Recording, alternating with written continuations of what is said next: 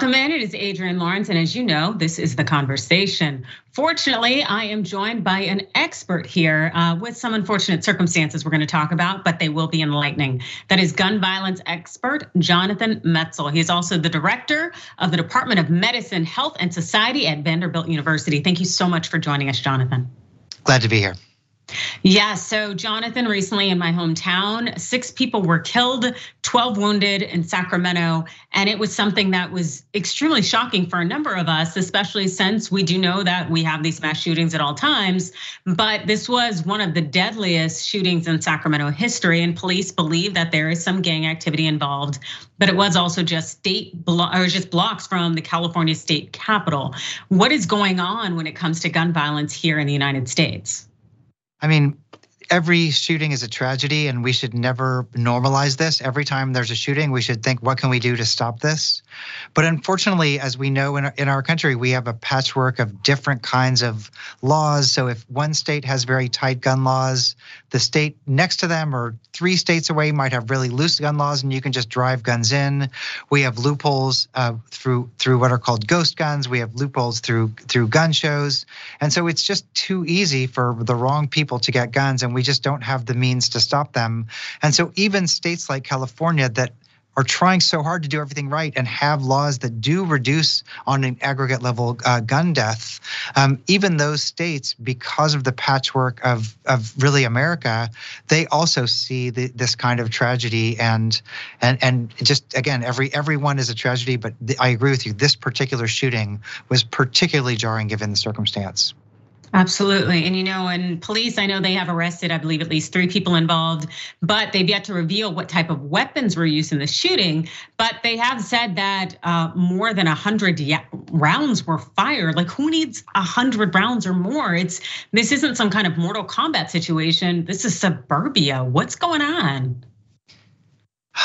You know, we, this is a decades long fight. I mean, part of the issue here, of course, is that um, the capacity of these magazines, uh, of the magazines and the guns, the way the guns fire, um, it's just too easy to get these particular kinds of weapons. So certainly there's an issue of, I mean, really what we have is a civilian arms race, and and so if one side has guns, the other side has guns. Um, so that that's part of the issue. Um, and and then again, it's just I feel like there's a lot of resignation. Certainly, I think that before the pandemic hit, there was a lot of optimism that the um, you know that things might change. We had a 2018 election that was very strong for gun control. Uh, the tide seemed to be turning at, for a moment there, and then what happened was the pandemic hit. We sold millions and millions of guns, so there are just millions more guns on the streets right now, and so it's really a toxic combination of too many guns and not really that effective laws across the country to stop them. And so, unfortunately, Sacramento happened, but then we we also had a horrific weekend of of gun violence across the country. So, unfortunately. We want to stop and we want to grieve that shooting, but also there have been countless shootings just in the days and weeks since since that tragedy. Yes, and that's something that you did note that I remember well from the pandemic. How uh, essentially the gun shops uh, in my local area that down in LA were sold out. Everyone was trying to get a gun on their hands during the pandemic when we are supposed to be in lockdown. And so now that things have let up somewhat and people are outdoors more and more active, is do you think that we're going to see an uptick in gun violence as a result of so many people being armed? Well, we are we already are seeing an uptick in in in particular, I mean, the shooting we're talking about here is a homicide, right? I mean, we have these crazy divisions of is it a mass shooting or a gang shooting? I don't like those divisions. They're all people are dying in, in every one of these kind of shootings, and we should think of all shootings uh, the same in that regard. But it's also important to note when you think about the pandemic, a lot of people rushed out and bought guns who had never owned guns before, and so there were a lot of guns in homes, particularly homes of people who weren't previously gun owners. And so the risk isn't just gun homicide. Most gun death in our country is gun suicide. And then there's also partner violence, accidental shooting. So the risk factors for all these other kinds of shootings went up, even though those kinds don't make it to the news. And unfortunately, what we're living with now, it, you know, even before the pandemic, 393 million people in this country and well over 400 million guns. There's more than one gun per person in our country. And so we're going to have to come up with some kind of new creative solutions because just limiting point of sale gun purchase, that that ship has sailed. It's it's really where where do we go from here? And I think that's really got to be the question. I also liked your point in terms of not trying to decipher between whether mass shooting or gang violence, because that was something that um, I had heard from a number of friends in Sacramento who are in the healthcare industry, as they have a very large nursing, doctor, physician um, care setup here in the Sacramento area. And the thought of, well, why wasn't this getting the attention it deserved? What was the response to it? And the nurses I talked to said, oh, well, it's because of the color of the people who are involved. And oftentimes it's this thought that mass shootings impact white people primarily, and this thought that, oh, it must be gang violence or something impacting black people, which seems, or black and brown people, which seems more of just um, racist dialogue as opposed to recognizing that everything is human life and that none of this has to happen no matter what. And so when we talk, and when, talk, when we talk about getting on top of this gun violence, you know, it seems that there's this new frontier out here when it comes to California's gun control. And you can even see in the national gun control debate about curbing the prevalence of ghost guns. Those are those firearms that are built from parts that are sold without serial numbers and they're easy to um, to sell and to buy um, across states and whatnot. So what is going on here? Because I understand Biden said something about that earlier this week about uh, ghost guns. Well, two important points that you made in that excellent question. First is that we've had a binary, we've had a particular divide. We call one thing a mass shooting, and that's innocent victims and and they're horrific and they're jarring. But then when we call it a, a gang shooting or an urban shooting or something it's almost like american society is like oh well that's to be expected because of the violence of the context or the situation. And so i really think it's important that we get away from that binary. Any shooting that's a multiple victim shooting should not be happening in a country like ours. And i do agree with you that it really has served as a racist binary a, a racially charged binary. And so we should be wary of that. Now that being said ghost guns, Pre- uh, President Biden took at least a starter action on this. And the issue with ghost guns, we talked uh, before in the conversation that there are huge loopholes in just how you can get a gun and who can get a gun in this country. And one of those loopholes is you can just order the parts for a gun on online, um, or you can get a kit to get a gun online. And those guns, when they come, they're not registered. There's no anybody can do it. There's no background check. It's it basically. I mean, I would say it's the Wild West, but it's actually much harder to get a gun in the Wild West than it is to get a ghost gun now. And so they're seeing a rise of these kind of guns, particularly in homicides, um, because they're not traceable, and the people who buy them don't have to go through the background check system. And so there have been a call from police and and in communities in cases like New York to really see is there something we can do, and at, at least the Biden administration took, I think, a first step toward regulating ghost guns. You would think it would not be, it shouldn't be controversial at all. Like these are not legally obtained guns. Um, and so hopefully this is the beginning of at least some issue people can agree on, but who, who knows right now. Yeah, and it's also a very scary thing knowing that California has some of the strictest gun laws, uh, yet still is facing these mass shootings uh, and also the fact is that you can't necessarily stop these ghost guns, but I also understand that Governor Gavin Newsom has uh, talked about putting additional legislation in place. But again, if you can't track these things, how would you stop them? I'd love to hear your expertise and what what do we need to do?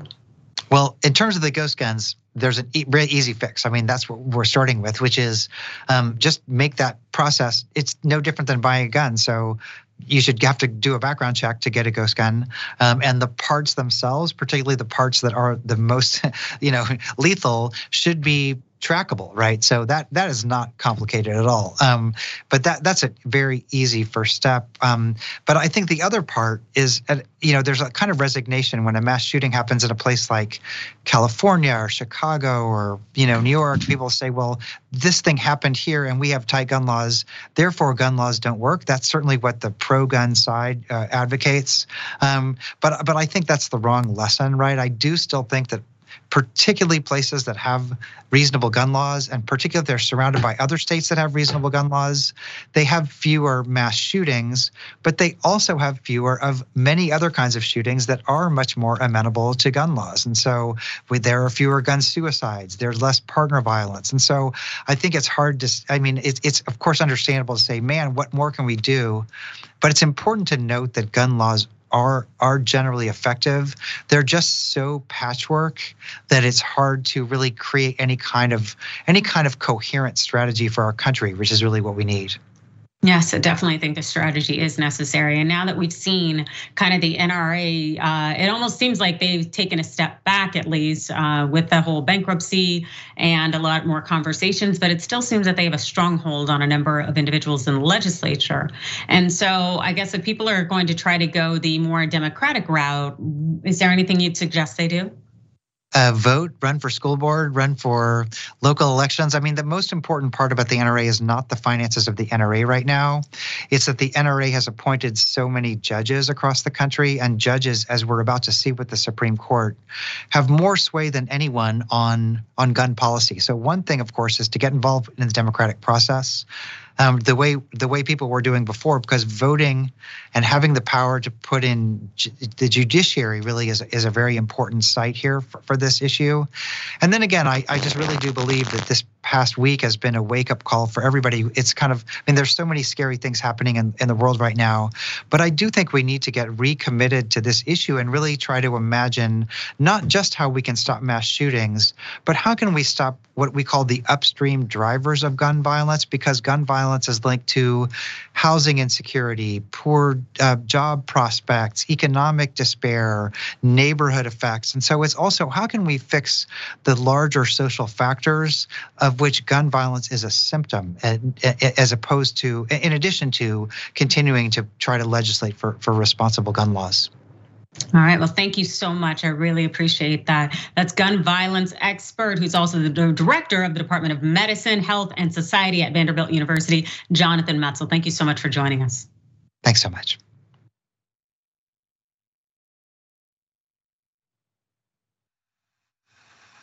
It's Adrienne Lawrence, and I am back at you. And this time we're talking about something near and dear to my heart. That's right, real estate. And we welcome in William Edwards, senior investing reporter, and Alcynna Lloyd, an economy reporter. Thank you all so much for joining us. Thank you for having us.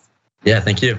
Yes, so I know that there is a housing bubble that's on everyone's mind right now, and that the feds have kind of begun hiking up these interest rates. So before we dive into what is really going on here, I'd love a little bit of background for people who don't know, and kind of generally myself, because I think we just hear terms and think we know.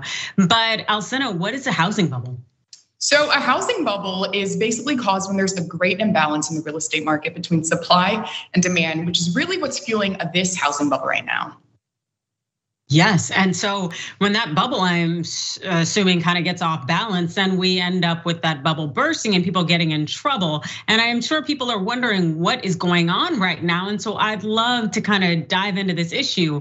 Uh, William, what's next really for the US housing bubble? Yeah, that's the big question on everyone's mind right now. Um, you know, the Fed's raising rates uh, a lot. Um, they're expected to raise it by 2.5% uh, this year. Um, you know, several hikes ahead coming. So, um, yeah, a lot of people are concerned uh, that you know this rise in, in mortgage rates that's going to result from the the Fed hiking the Fed funds rate. Um, that's going to really cut into people's um, you know monthly budgets for for um, housing uh, for their housing budgets. Um, and yeah, it'll really sink uh, home prices, or that's the concern at least. So. Yeah, and I, would definitely imagine that that is something that a lot of people are fearful at. Uh, now, Alcynna, what else are you hearing? Well, I'm hearing right now, while there is a housing bubble happening, that it might not burst. Uh, I talked to a few economists that say essentially home prices, although they are very high, that means that a lot of home buyers have a lot of equity right now. So we're not likely to see uh, a foreclosure crisis or anything like that happening. People that do have a lot of value in their homes are probably just going to sell their properties. So whether the bubble bursts or not, we're yet to see.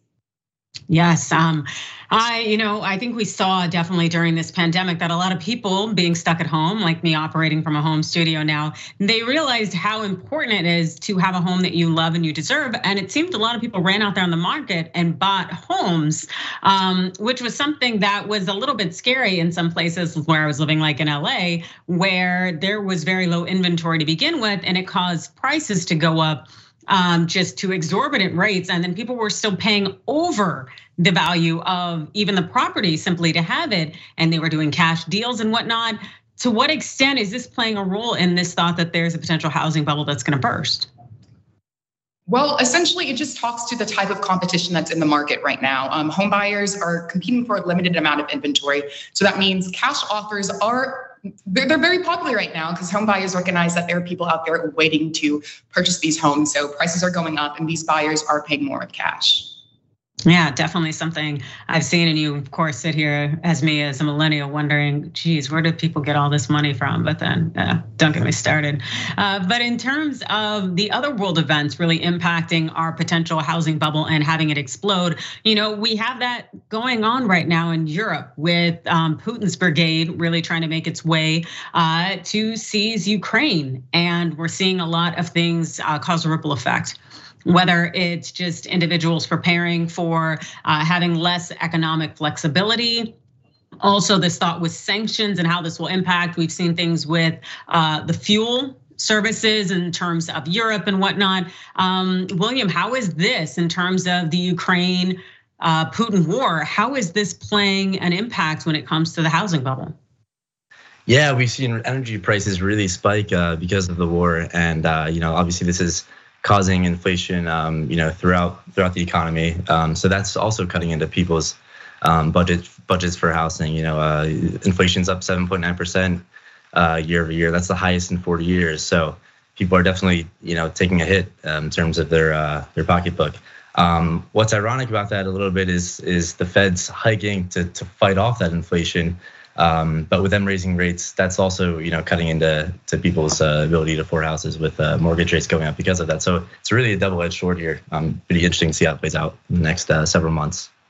Yeah, it will be interesting to see how it plays out, especially because we don't necessarily know where we're going, uh, you know, with this geopolitical conflict. But I do know that a lot of people, um, you know, with their day-to-day lives, uh, do look for housing, and especially because what we were seeing that kind of um, housing crisis come up, particularly post-pandemic, with a lot of people not necessarily having the income uh, because they are out of jobs and struggling to that extent. And so when it comes to the housing bubble and things not necessarily being a buyer's market, but a renter's market, um, you know, can you, um, Alcynna, can you speak in any way about how that is also impacting uh, what we have?